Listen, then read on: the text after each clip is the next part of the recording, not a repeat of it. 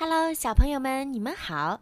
又到了听睡前故事的时间了，欢迎收听儿童睡前精选故事，我是你们的小鱼姐姐。今天的故事呀，要送给家住在云南的一朵小朋友。今天是你的六岁生日。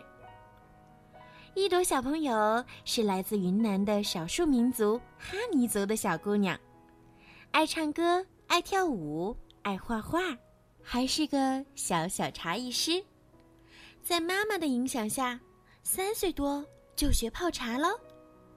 今天是你的生日，妈妈希望宝贝能健康快乐的成长，把喜欢的事情坚持做好做完。妈妈相信你会越来越棒的。小鱼姐姐也要祝一朵小朋友生日快乐，在爸爸妈妈身边。健康茁壮的成长。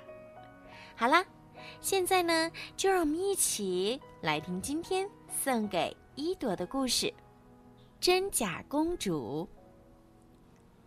很久以前，在一个遥远的国度，两个几乎一模一样的女孩在同一时刻出生了。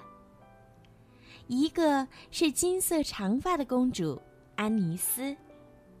另一个是褐色头发的平民，齐丽佳。齐丽佳在卡普夫人的服装店里做衣服，为了还清家里的债务，她不得不从早到晚的忙碌。安妮斯公主过着优越的生活，但是她也有自己的烦恼。王后要将她嫁给杜明利国王。而他心仪的人，是他的家庭教师，祖里安。王宫里上上下下都在为公主的婚事做准备。安妮斯很不开心，她披上斗篷，走出王宫，准备去散散心。在集市上，安妮斯碰到了齐丽佳。爱好唱歌的齐丽佳。正在即兴表演，人们被她优美的歌声吸引住了。安妮斯目不转睛地盯着齐丽佳，她难以相信这个女孩和她如此相像。一曲终了，齐丽佳的小猫叼着一只罐子，开始收演出费。安妮斯郑重地向罐子里放了一枚金币。齐丽佳抬起头来，看到安妮斯。他惊呆了。我们长得真像，我叫安妮斯，你呢？安妮斯问。安妮斯，你是公主殿下。我是齐丽佳。齐丽佳回答。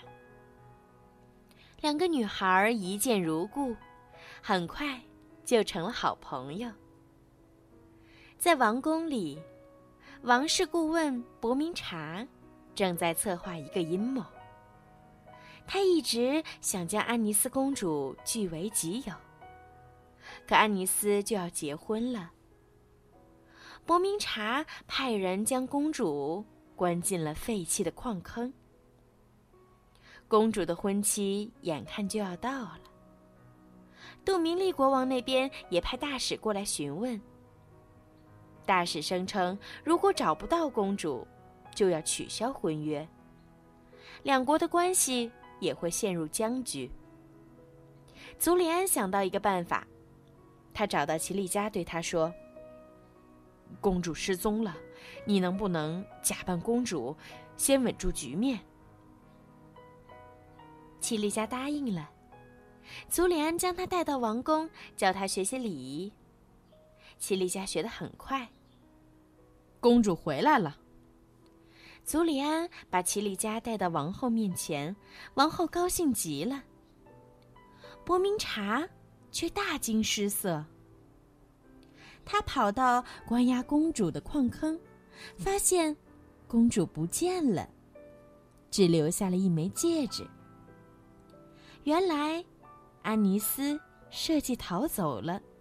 匆忙中遗失了戒指。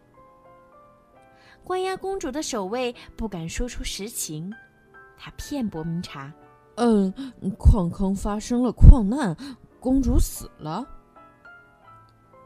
那王宫里的女孩又是谁呢？伯明察暗中观察。这天，杜明利国王前来拜访公主。齐丽家美妙的歌声和朴实的个性吸引了国王。他们一见钟情。但当天晚上，齐丽佳摘下金色假发时，被伯明察发现了。第二天，伯明察把齐丽佳带到王后面前，说：“他是冒牌货。”他一把扯下了齐丽佳的假发。随后，他拿出公主的戒指，对王后说：“这个冒牌货和祖里安合谋造反，他们把公主埋在了矿坑里。我的手下去救公主，但公主已经死了，只留下了这枚戒指。”正在这时，一个清脆的声音响起：“我还活着。”安妮斯公主赶来了，伯明察的假话。被揭穿了，他被关进了地牢。安妮斯和祖里安将事情的整个经过告诉了王后。安妮斯对王后说：“妈妈，我只求你一件事，不要让我嫁给杜明利国王。”王后看着劫后余生的女儿，欣然同意。四个月后，两对年轻人举行了盛大的婚礼。他们每个人都找到了自己理想的归宿。好了，小朋友，今天的故事就讲到这儿了。如果你们喜欢小鱼姐姐讲故事，记得让爸爸妈妈动动手指，多多帮小鱼姐姐转发，让更多的小朋友们可以听到小鱼姐姐讲故事吧。如果你们也想有属于自己的专属故事，可以让爸爸妈妈加小鱼姐姐的私人微信。猫小鱼全拼九九来为你们点播哦。好了，孩子们，晚安。一朵小朋友，晚安。